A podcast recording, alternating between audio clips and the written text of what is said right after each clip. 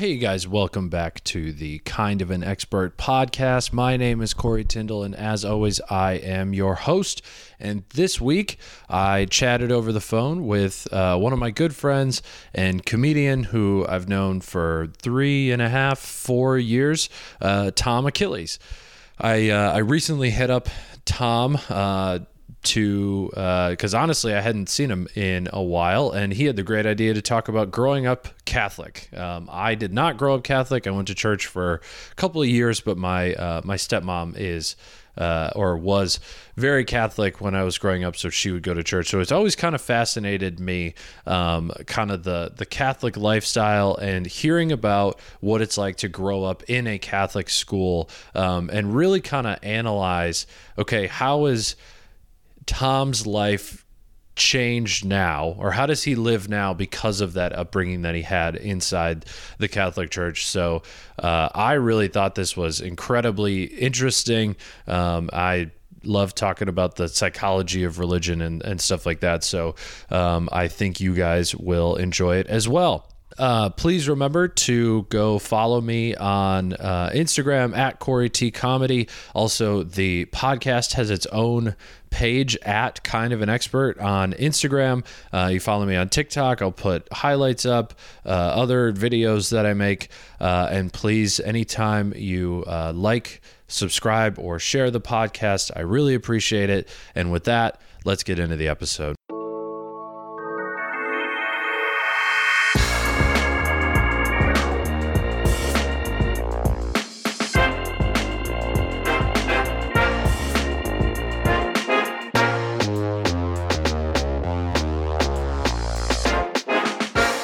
That you're you're staying in Pennsylvania and saving money. How is like have you done any shows or done like writing? What have what have you been doing with your time comedically since this all started? It's always interesting. I obviously with this I'm tr- I'm talking to all the comedians that I knew before the pandemic and I'm always interested in like what they did with all this free time. Yeah, I've not been doing uh that much stand up. I've done like a couple virtual shows here and there uh via Zoom or like Instagram live.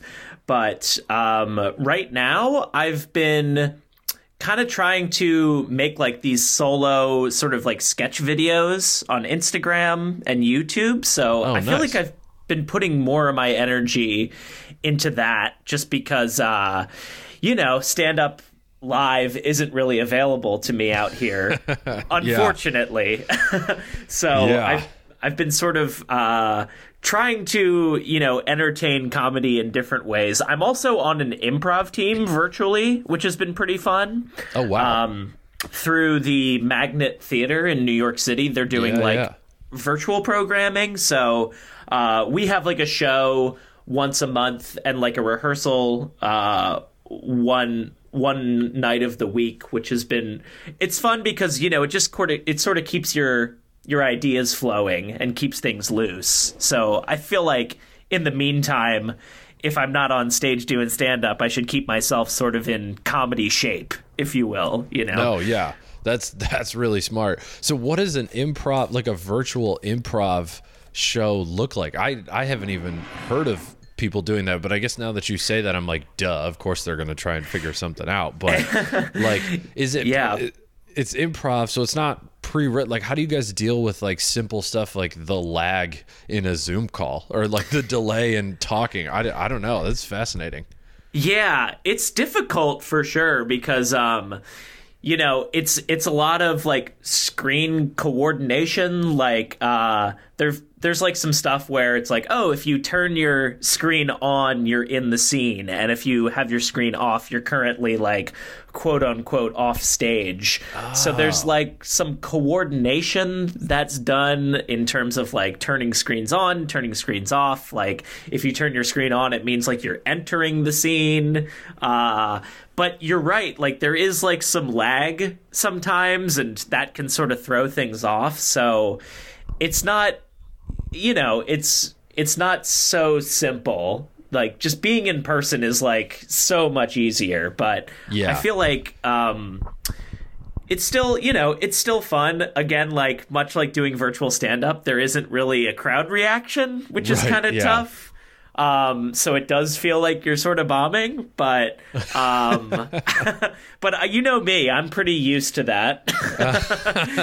No, I I would never say that you like bomb because you're uh, we were talking about it before uh, like your your bit about like you have a bit about TurboTax and I think just like the people that are into it are like this is fucking awesome which is the the camp that I was in from like the first time that I saw you at Climat like 4 years ago. I was like oh okay I 100% get what this guy's trying to do.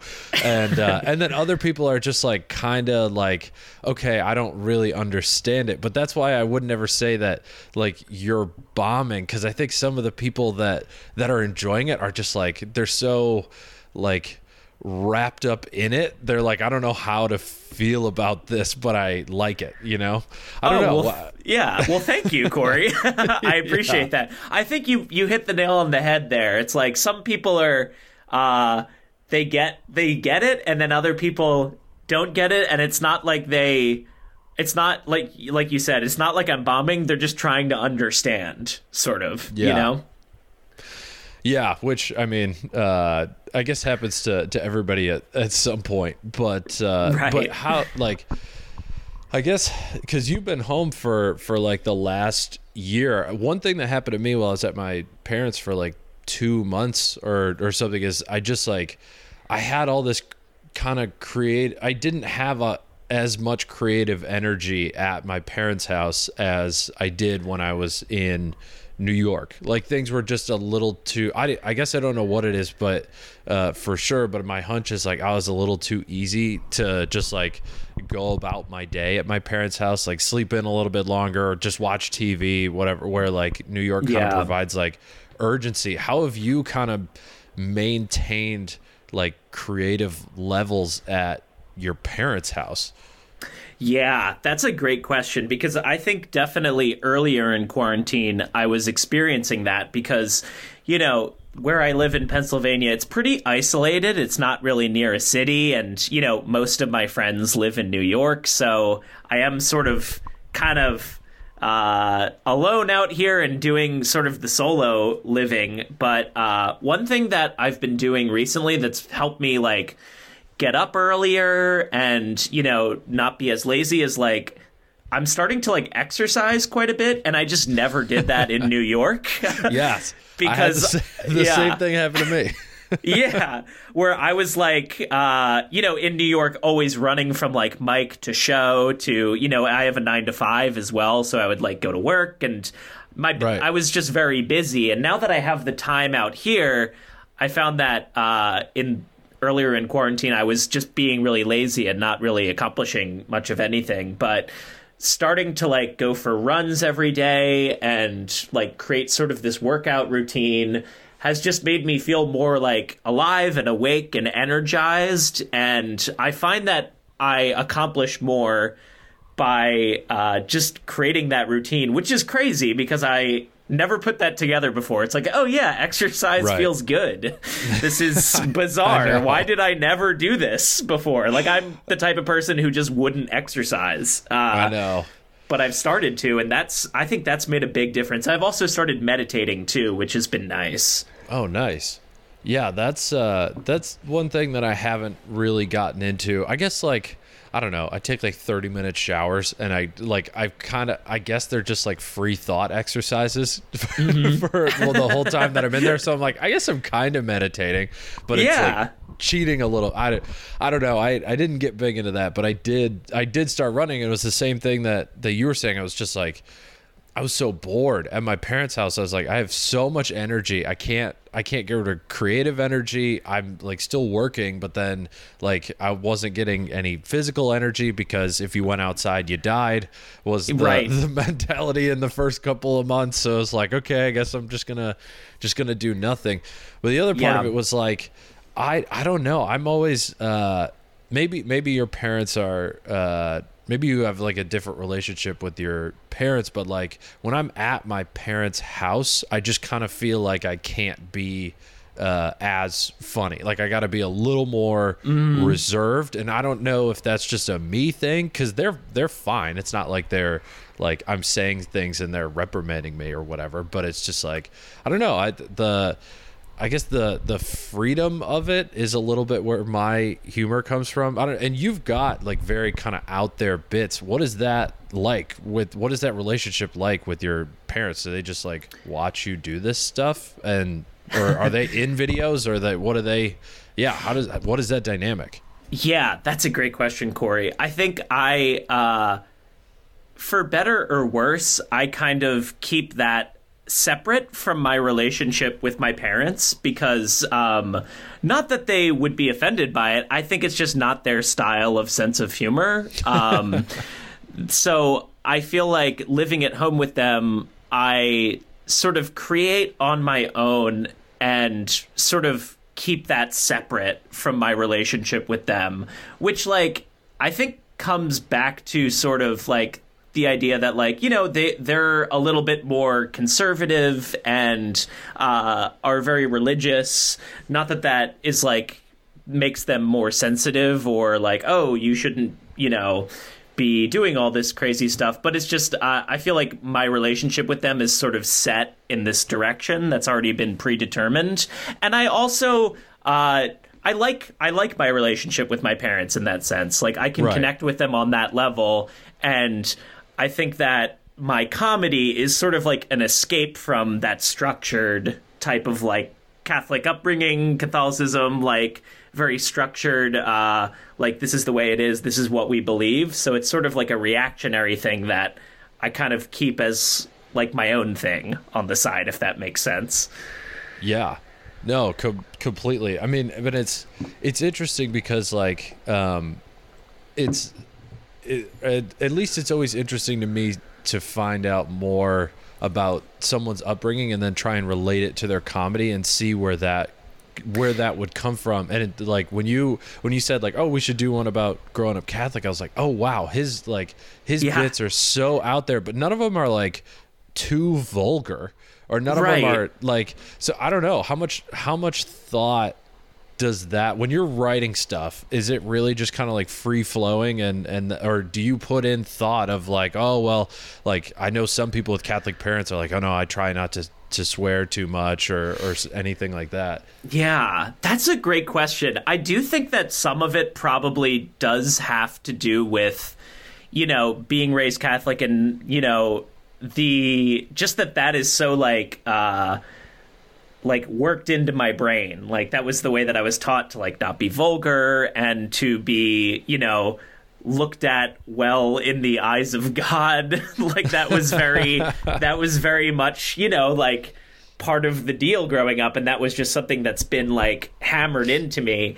And you know, I I don't have anything against being vulgar, but uh and I actually a lot of my favorite comics are quite vulgar and edgy, but when I do comedy, I think I try to come at it from like being edgy in terms of like this is just something that's not normal if that makes Yeah. sense. It's not like trying to be shocking with like the words that i'm saying or like an idea that i'm putting across but shocking in the sense of like what the fuck is going on. You know? Um and but i do think some of it is like i was raised sort of in a very buttoned up culture and maybe some of that is still in me where I don't want to or like my natural inclination isn't to be the vulgar comic of sorts. And I, I think that maybe gets a bad brand. People would be like, oh, you're a clean comic. But it's like, I, you know, I don't think, I, I wouldn't necessarily shy away from doing something that's more salacious. But I think I tend to, I tend to be a little more uh, clean, if that makes Yeah. sense. so your bits are clean but you do the the naked comedy show is what you're saying exactly. right, right. I do the na- exactly. I'll do the naked comedy show. um, Yeah. That would, that, I think that'd be a fun show. You just go full, everyone clean comic, but everybody, everyone's It's- nude. everyone's nude, but it's the only- cognitive dissonance going on would be incredibly confusing. that would be yeah. Who who would know what to do in that situation? I, I, I don't know. I'm kind of surprised it hasn't happened, to be honest. So, so when you like you say it's you come from a buttoned up family, so you're not vulgar. Like your bits are, I would say, the opposite of buttoned up. They're like borderline chaotic. So, Yes. but it's it's it's almost like like in the in the Dungeons and Dragons chart, it's almost like you're like a chaotic neutral. It's like it's not evil, but it's not it's not like good in the sense that it's like wholesome, but it's definitely it's definitely out there. It's definitely weird. Right. Well, if I can relate that to Catholicism, uh, you know, the as I got older, and especially I would say once I started to go to college, you know, I kind of stopped going to church every Sunday and was surrounded by people who thought differently.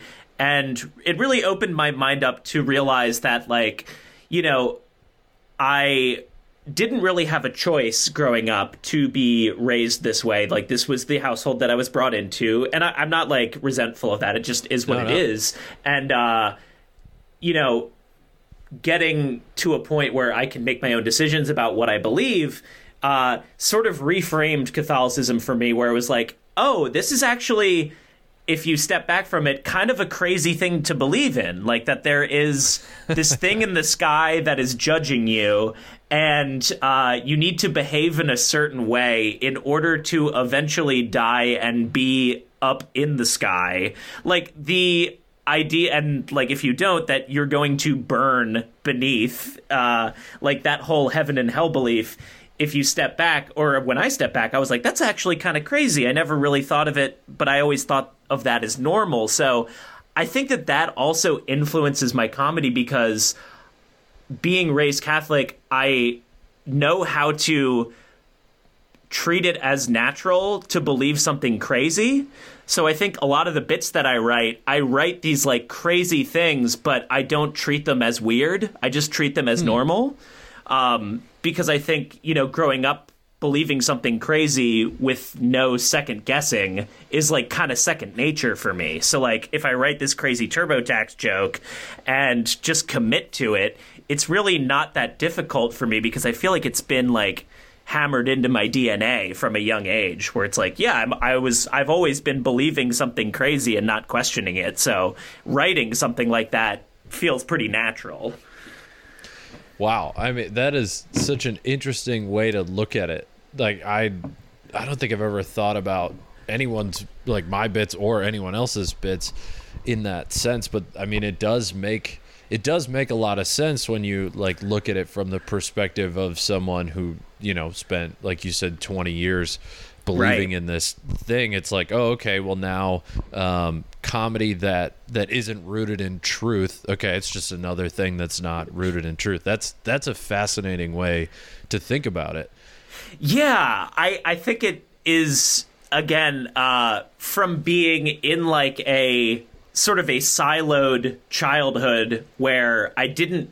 It was pretty sheltered where I grew up, and I went to like Catholic elementary school, so like there were religious classes, and you know there weren't many other perspectives to take in in my upbringing. So I think. I, from a young age, was just like, oh yeah, no, this is how the world works, and uh, you know, you do need to believe. You need to believe in this for you to have uh, a good life, and there is no other way. It was very much like uh, a bipolar, like a polarized way to grow up. So I think that uh, just you know, not having any other perspective at that type of like uh, in that part of my youth just really uh, made me kind of like it gave it kind of is like a gift in a way. It it's a gift and a curse, I would say. It's a gift because it's like, oh, I I have the ability now to just like believe something sort of like uh, without questioning it, you know? yeah Because I lived like that for so long. right Right, and then you've got I mean, I don't know I don't know how many people when you were in the city like before the pandemic you met who grew up in the city who had kind of the opposite um like Yeah. upbringing as that where like it seemed like where you're saying you were like oh no this is the way we do things here where if like i always i always talk about like um i just bring it back to like dating because for the first few years that i was here i was dating around and i realized that um i just don't really get along with people who grew up in the city and it's like it's it, there's almost like a um there's almost like a, a cynicism to Yes. them because Yeah. they've just like they grew up seeing so much and realizing from a very or like not really being sure of anything for so long. And then you've got you and and more to an extent uh, and to an extent me uh, who kind of grew up with this like oh no this is you know midwestern town. Everyone goes to church and like oh there's the weird kid with a lot of there's the weird girl with a lot of makeup. She doesn't go to church but she's the only one. Like that kind of but like i it's hard for me to say that either one of those is wrong. They're just kind of different. However obviously you coming from because i i wasn't catholic. We went to church for like four or five years but it was really just like it was just church on sunday and i always hated it because we would get home uh Oh yeah. like after after the football game started so i would always put up a fight every single weekend I gotta see the uh, lo- the Lions or whatever, Yeah. right?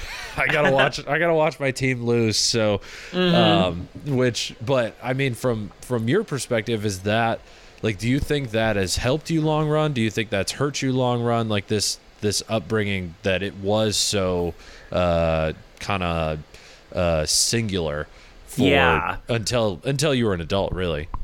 I would say it's it's definitely a double edged sword because um, some of the things within Catholicism have been like impediments in my life. One of which is like the Catholic guilt muscle, like the idea that uh, if you sin or if you um, if yeah if you sin that that's something that you need to repent for and like overcompensate for. So the that is something that has like really stuck with me in my life. I think that if i uh, i'm like sort of a people pleaser i think because of catholicism where like i want to be seen as you know in this perfect image uh, and i think that when i uh, you know, accidentally misstep or or make a mistake, I over apologize and I uh, I definitely like fixate on things that I feel like I did wrong to the point where like I overthink it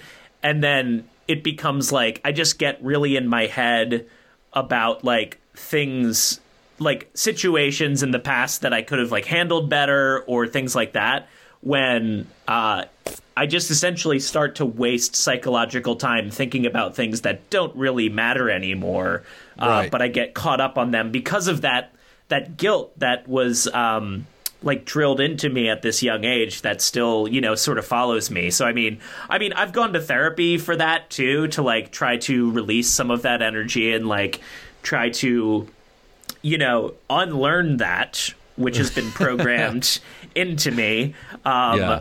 so I mean, that's one of the things that definitely sticks out as like an impediment in terms of like uh strengths though. I do feel like um growing up Catholic gave me a good sense of uh morals, if that makes sense. Like Yeah. a lot of the things that they do preach in Catholicism are good, like help your neighbor or um you know, like uh yeah like a sense of community like we're you know we do or like uh helping the poor like there are good values and morals within it uh but then there are also some things that are pretty restrictive that i've like you know uh obviously like gay marriage is like a huge issue that i have with the catholic church like not Right. pr- promoting that or um you know like no sex before marriage there are certain things that I, that just don't resonate with me.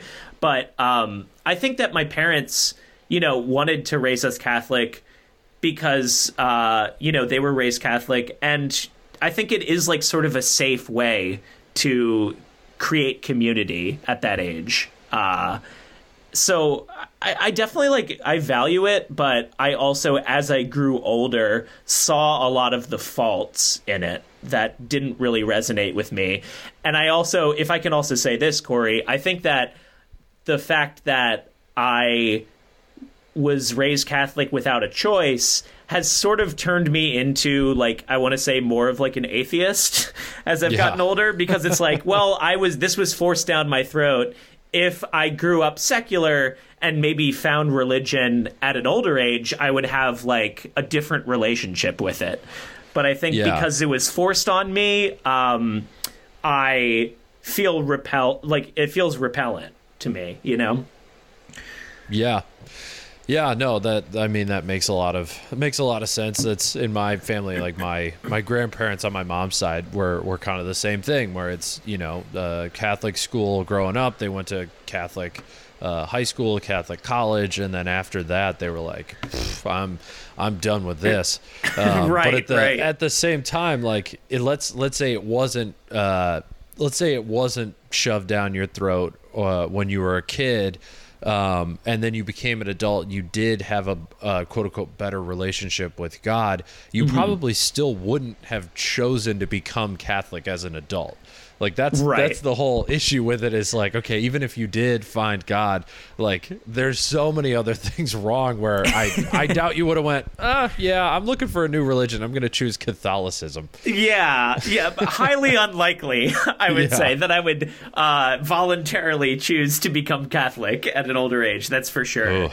Um, but I do I also think that another way that this relates to my comedy is like uh, you know, be Catholicism is just all about structure. Like there are mm-hmm. commandments, there are sacraments that you go through. Like uh, essentially, like you have like a list of like things that you need to obey, and mm-hmm. then there's also like sacraments, meaning like sort of touchstone uh, like checkpoints along the way to like progress in Catholicism, and like it is just very structured. So I think that the fact that my comedy is so unstructured. I think the fact that yeah. I'm the reason I'm able to do that is because I think once I busted out of that structured world that was so um, tightly wound that like once I finally like went to college and sort of broke away from that, I think that I had like this sort of rebellious streak of like, oh, I can I can go crazy now because like everything before was so tight and like I couldn't really move. I felt sort of like suffocated. So I think right. maybe my comedy is sort of like an overcompensation or an overcorrection from my upbringing where I had to be so uh, controlled that I now have the ability to like be extremely chaotic. Yeah.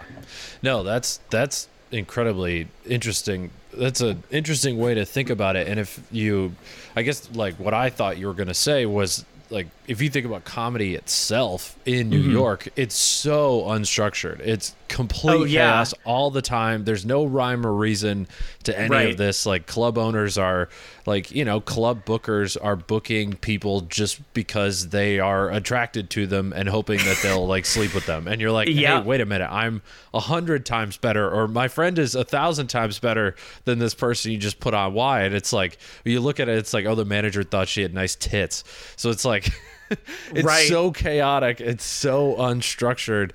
Um, and it's it is interesting to like get the the profile of someone who would be into that. Like it's it's always fascinated me how often um, people like comics are just the children of super rich people.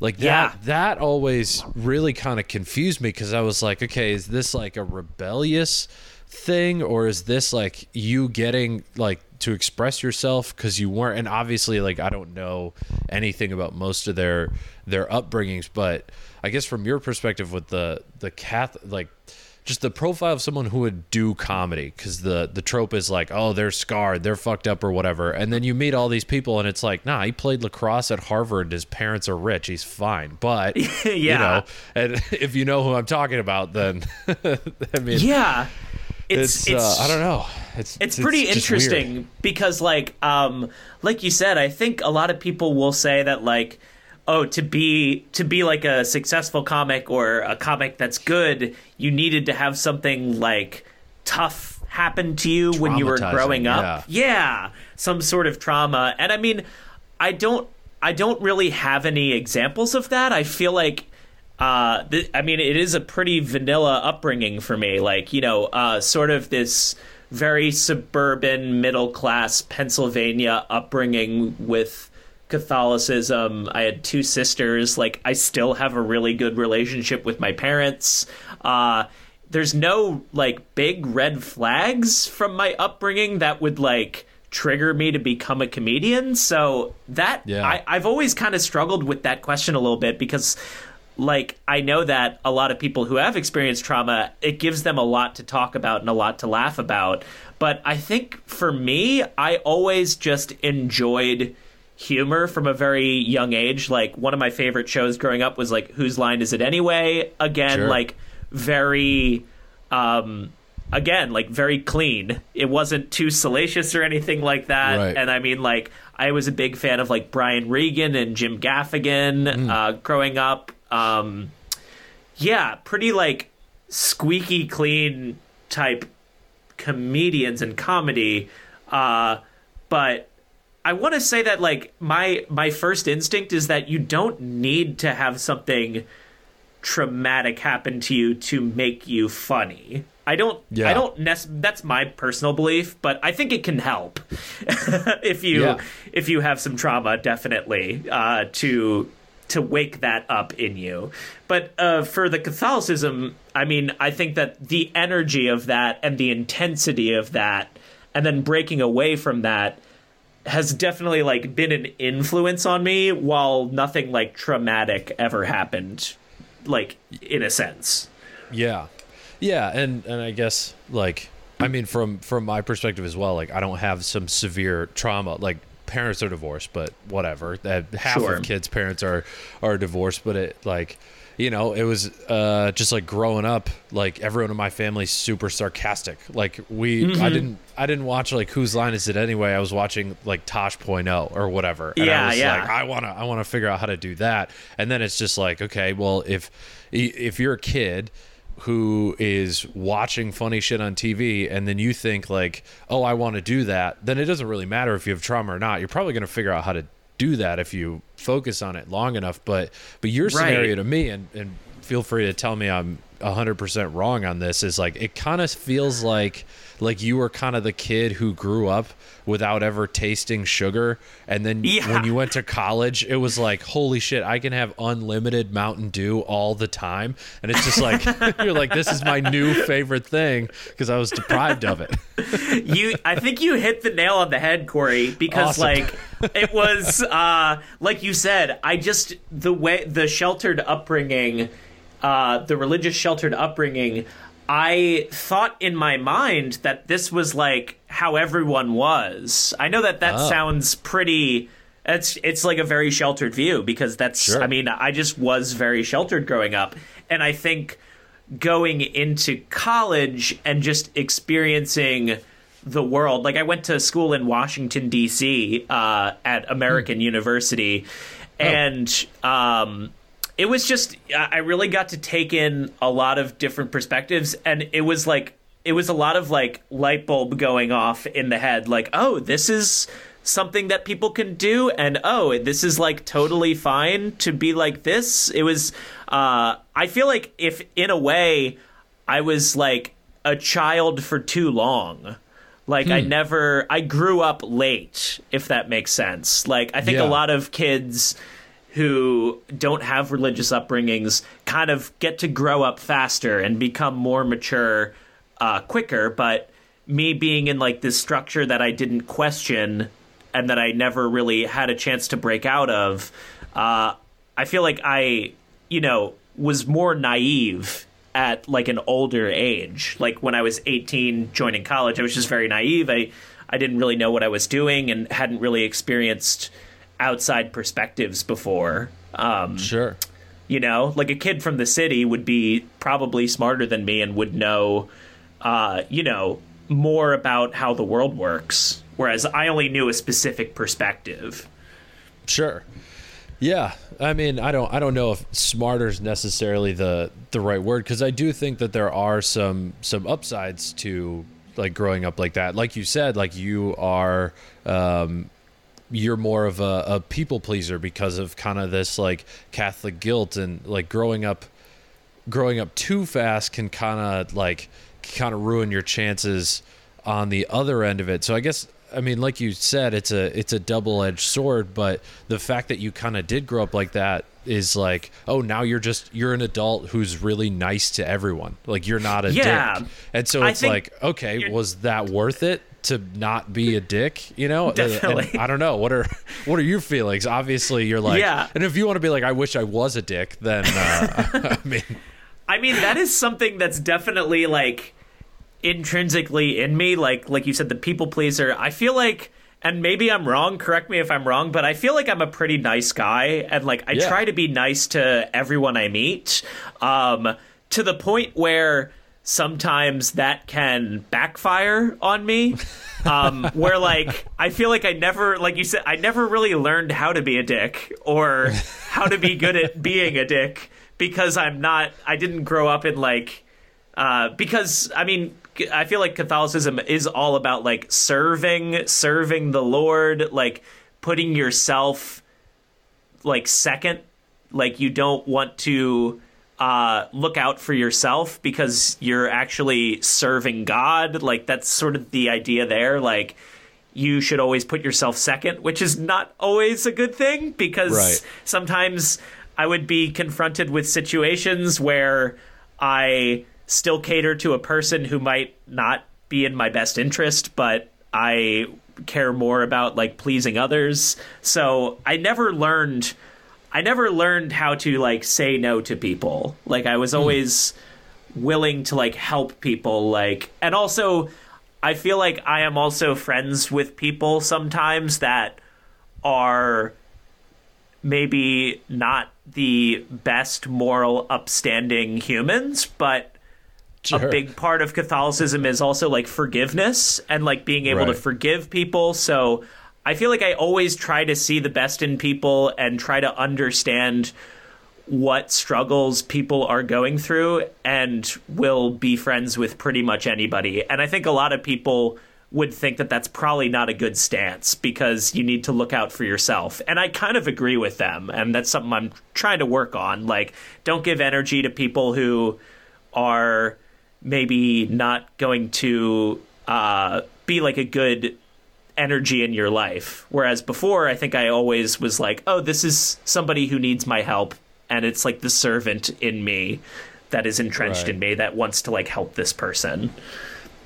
Yeah, I mean that that would make. Uh, I mean, I, I guess it's like it's all about the life that you want to live, right? Because growing up, growing up Catholic and having these feelings, like there's, I guess it makes sense why from every from what you just said, it's now starting to make sense to me why someone who grew up in, uh, in the Catholic environment like that, who does kind of have that quote unquote servant mentality, just stays in the church. Like they don't Yeah. really leave their hometown.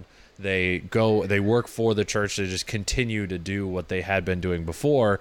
Meanwhile, Right. you're you're like breaking out of there and going to like the most hedonistic city in the fucking country. Exactly. it's just so like, but then and to to bring that even further, you went into comedy, which is just like even more uh animals like half of, half of the people in the New York comedy scene are just out of their fucking mind and so Yes. it's like um so I I don't know what I, so from that perspective are you like okay I'm I'm going into this thing where um like I don't really have to take care of anyone because it is super like comedy's super independent. You get your you get your little group of friends, but most of the time, at least with stand up and improv, I'm sure is different. It's just like it's it's you, and so I don't know. Yeah. Is that was that part of the pull of doing it for you, or was it something else? Um, I think for me, like, well, the first time I ever did stand up was at my high school talent show. Wow. And um, the thing is, I so I went to Catholic school from grades uh, like kindergarten through sixth grade, and then my sister.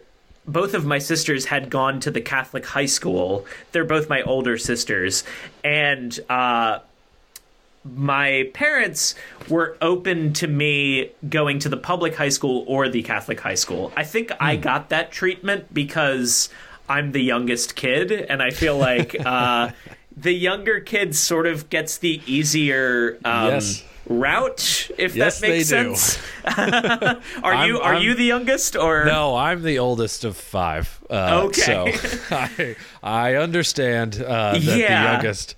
Well, yeah, yeah, yeah, yeah. I think it um, was like a bit of a privilege for sure to get to get certain things, like get off the hook on certain things that maybe my sisters would not have. But I decided to go to the public high school, so it wasn't a.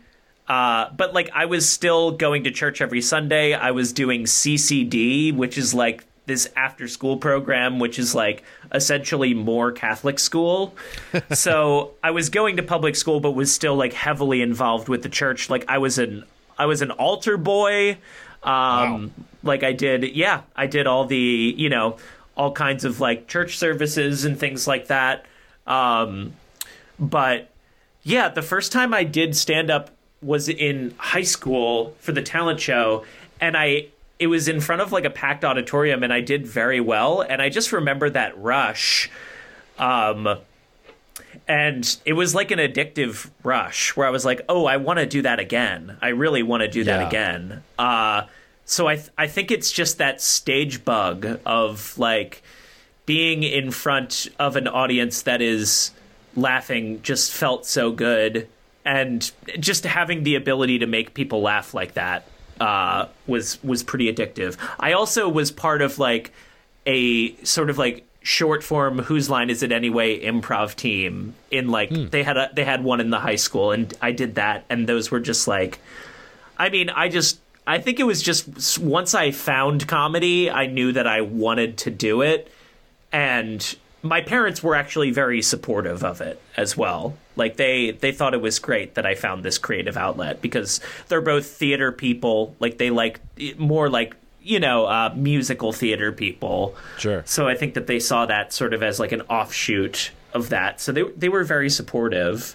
Um, was that what was the question again, Corey? I think I don't know if I answered any of that, but No, that was that was good. Uh, yeah, no, you you pretty much answered the question of it was essentially like what what pulled you into stand up. Yeah. But that that rush I 100% agree with. I I was more into music uh, in high school and one of my Okay. um one of my friends and I did like he he played guitar and I sang for like this little charity thing that took place in the in a mini auditorium thing.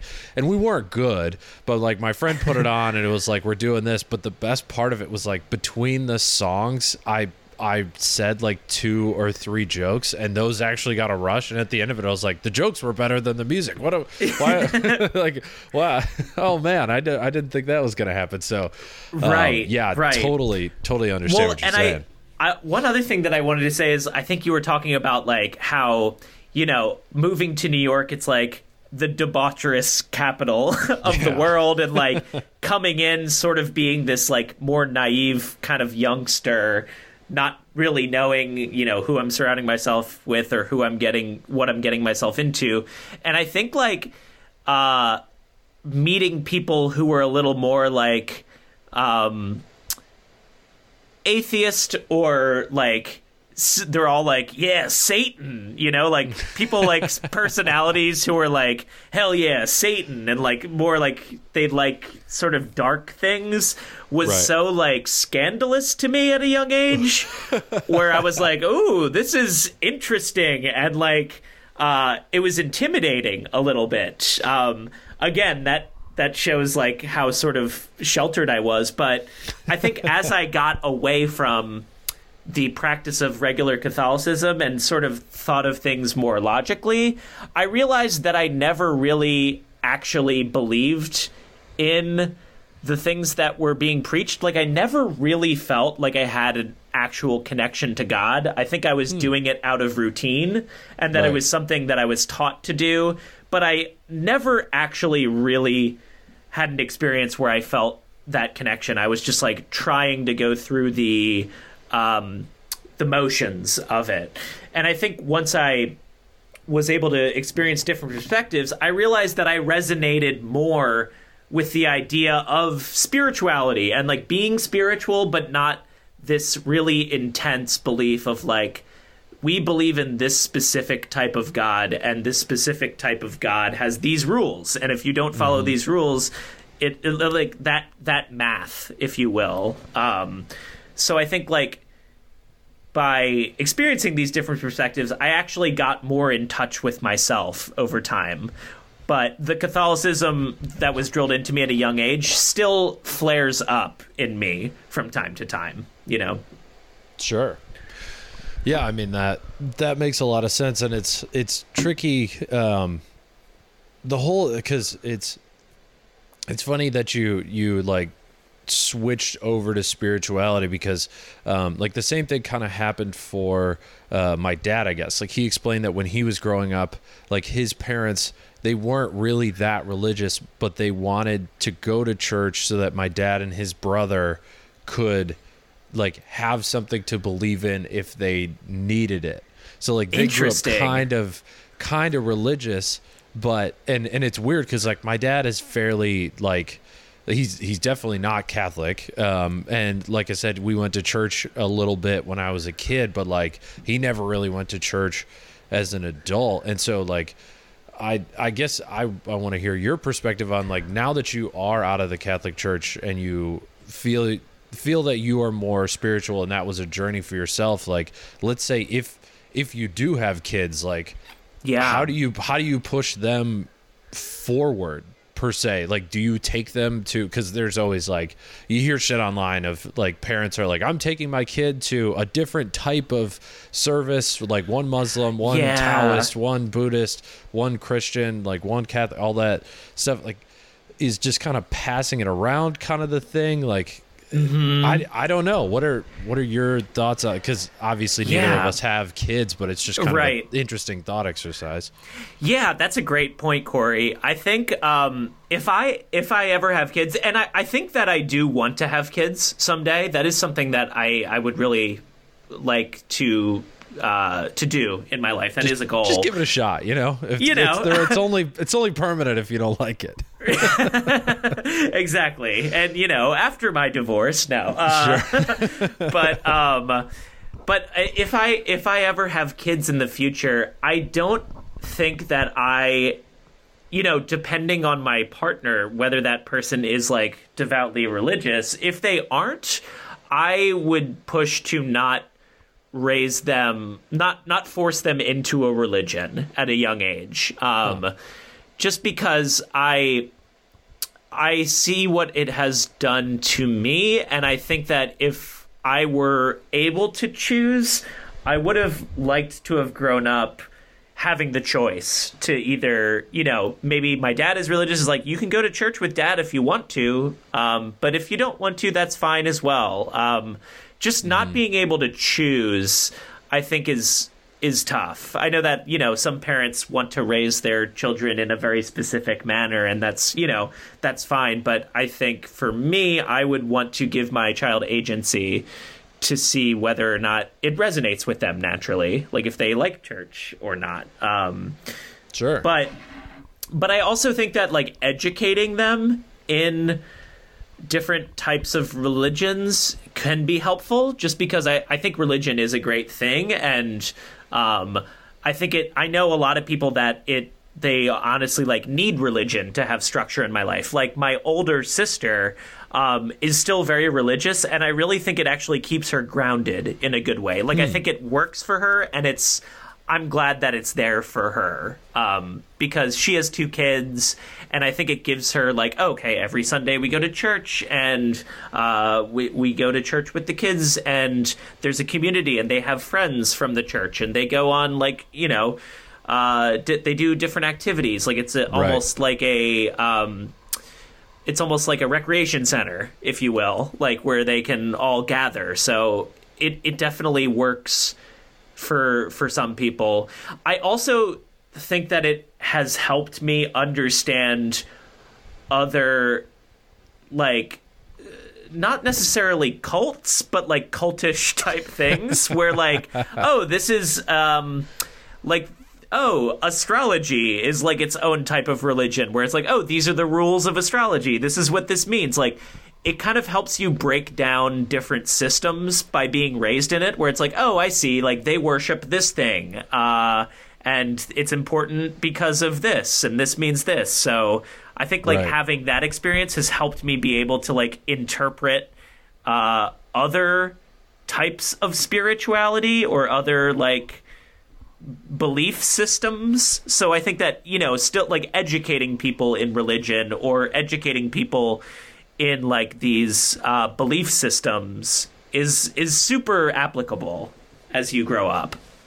Yeah, yeah, and it, I I'm with you that I think it's a, a personal journey. I mean, like the every everyone's searching for meaning in in something and where you get it from. Obviously, like with some of the stuff the Catholic Church has done, some people are like, okay, that's not a good way to find meaning but obvious that's that's Yeah. again it's a personal thing where it's like okay um, you got to weigh the the bad to the good so uh, with your I mean with your specific upbringing where you're like no I'm I'm fairly I'm atheist now um the kid thing I I think I'm with you in that like it's it's kind of their kind of their choice but like do you think you could date do you think you could be with a partner who is like super Catholic, or would that be too Hmm. much?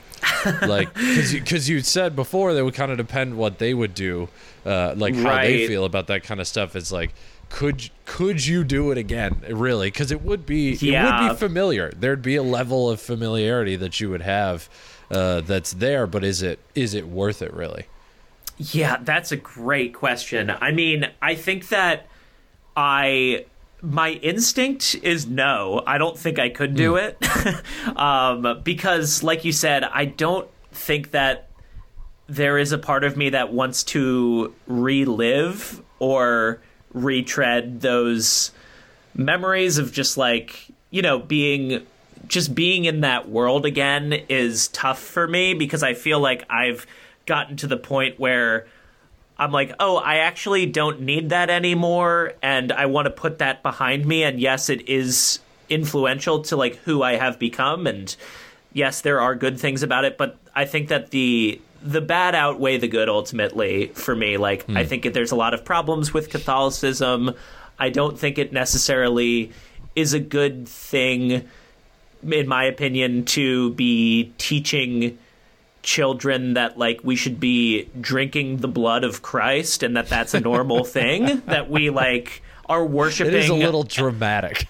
that we are worshiping a man from yeah exactly. That we are worshiping a man from many many years ago and that every sunday we consecrate his body by uh, breaking bread and then drinking his blood. It, it just seems very cultish when you think about it uh, in in that when you remove yourself from it and think about it in that way it's like wow that's actually a pretty crazy thing to make normal at such a young age um, Yeah. so I think like while while and I this is the other side of the coin is I think my parents are great people. Like I love them so much. And I also think that there are many good people in the Catholic Church. Obviously Definitely. there are bad people as well. Um but I don't think it necessarily um I don't think you can infer the character of somebody based on their like religious beliefs. I don't I don't I don't subscribe to that. But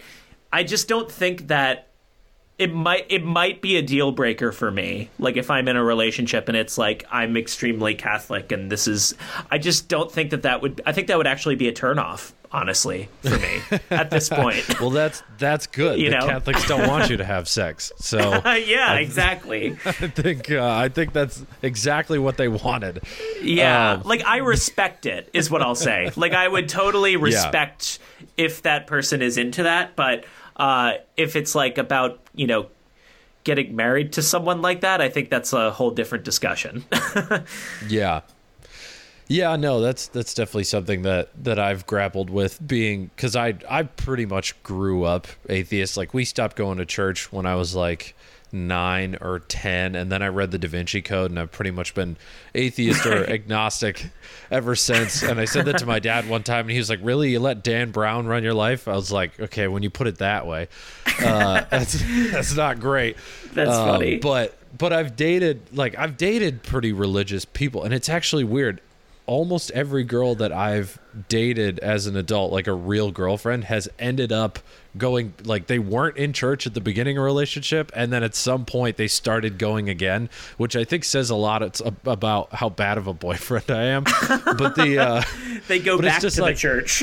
right they do it's it's like wow am i catching these girls at the wrong time or am i doing this um but the uh it's but it's always it, it's always frustrated me um because like i i like like the idea of someone being a quote unquote like free thinker like not subscribing Yeah. to those sort of ritualistic stuff like that. But then at the same time like i keep ending up with women who end up in the church. And then like my stepmom who um i i get along with really well like my whole family loves her.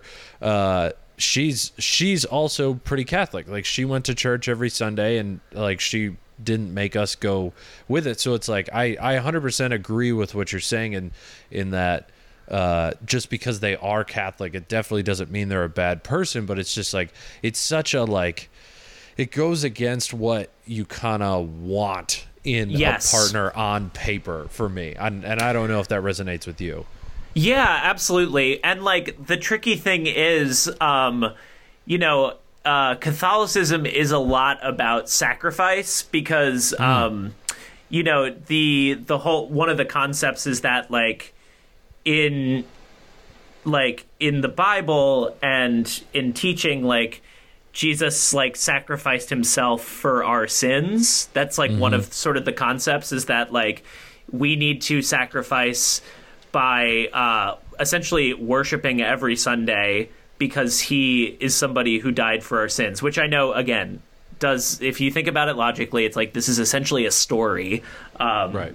but the concept of sacrifice i feel like was also very drilled into me so i think in the relationships that i've been in i have been very willing to sacrifice and have been very willing to again put myself second put that person on a pedestal uh like basically be the one who is like changing for them uh, in order to like make them more happy. So part of me thinks that if I really did love that person um, deeply, that I would be able to. I I am definitely capable of um, sacrificing my beliefs to like maybe uh, cater to them more which i think again double-edged sword. It's like maybe stand up for yourself tom. Like you don't need to you don't need to believe what this person believes to make them happy. Like maybe you should you know put your foot down and stand up for what you believe in. But uh, again the idea of sacrifice it's like it's for the greater good is to make this person happy to please them. So basically be the be the one who's more fluid and like um, assimilate to their beliefs. So I think I can go both ways, you know. Sure.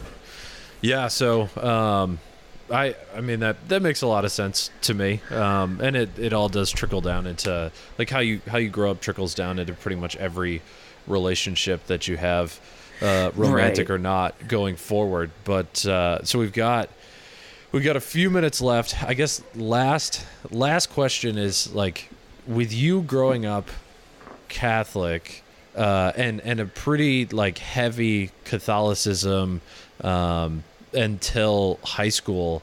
I mean, what would you what would you change about how you grew up if uh, if if you could essentially go back in time and say like oh, okay well i'm only going to go to catholic school for elementary sc- or uh, like until third grade or i'm only going to go to church on sunday or i'm not going to go at all.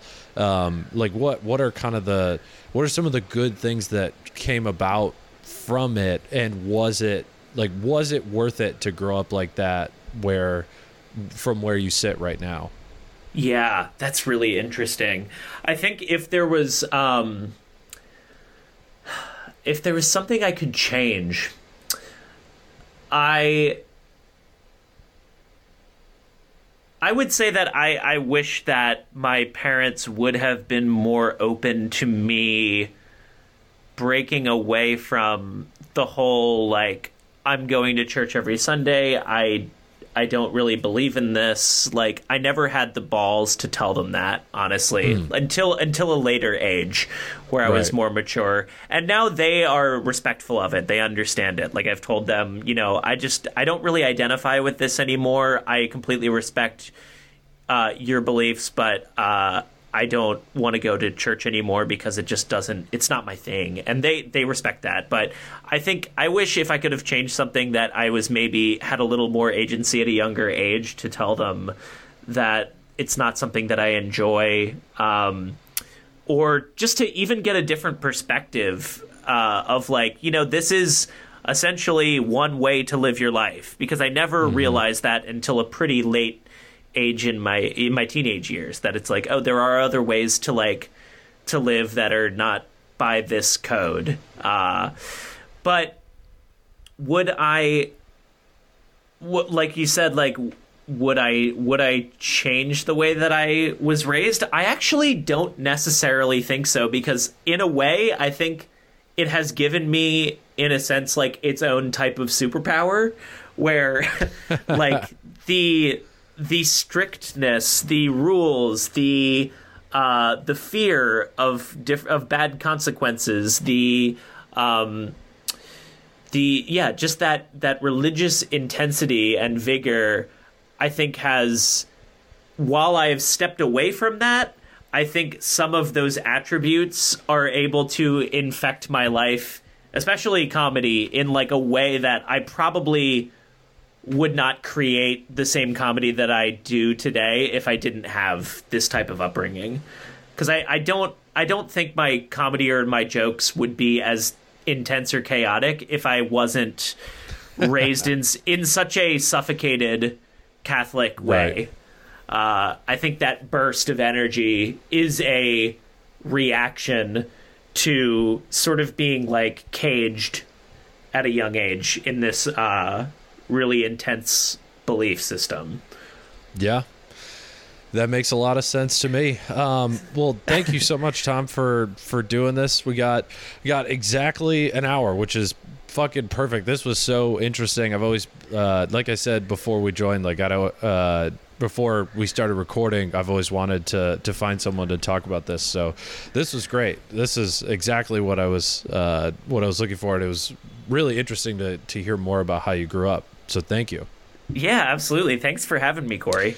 Yeah, of course. Um, do you have uh, things you want to plug? I know probably not live shows, but the do you have like the improv? Uh, the sorry, live is in person, but do you have uh, like Zoom shows coming up? Yeah. Um. I so as I said before earlier on the podcast, I'm part of uh, Magnet Theater's improv program. So I have a show uh, coming up on February 3rd at 8 p.m., and that's on uh, Twitch. If you go to Magnet Theater's Twitch page, uh, oh, nice. do a virtual show with a team called Mr. Macaulay Culkin. Um, that's Mr. Macaulay Culkin. So that that show is coming up on the third, and then also follow me on Instagram at Tom Achilles. I try to throw up some uh, sketch videos on there from time to time. Yeah. Yeah, those are those are great. I love uh, I, I love the the Tom Achilles drops. Are you on? Uh, are you throwing those up on TikTok yet? I actually yes, I just created a TikTok okay. uh, recently, so you can follow me at Tommy Go Hard on TikTok. All right, good, good shit. I will. Uh, I'll I'll put it in the uh, the show description. And uh, Tom, uh, hopefully I get to see you again soon. Let's. Uh, I know. Once you come back to the city. Oh my gosh, I miss you, buddy. Uh, I'm not sure when I'll be back, but hopefully at some point. All right. Sounds good. Awesome. Have a great rest of your weekend, Tom. You too. Talk soon. Bye bye.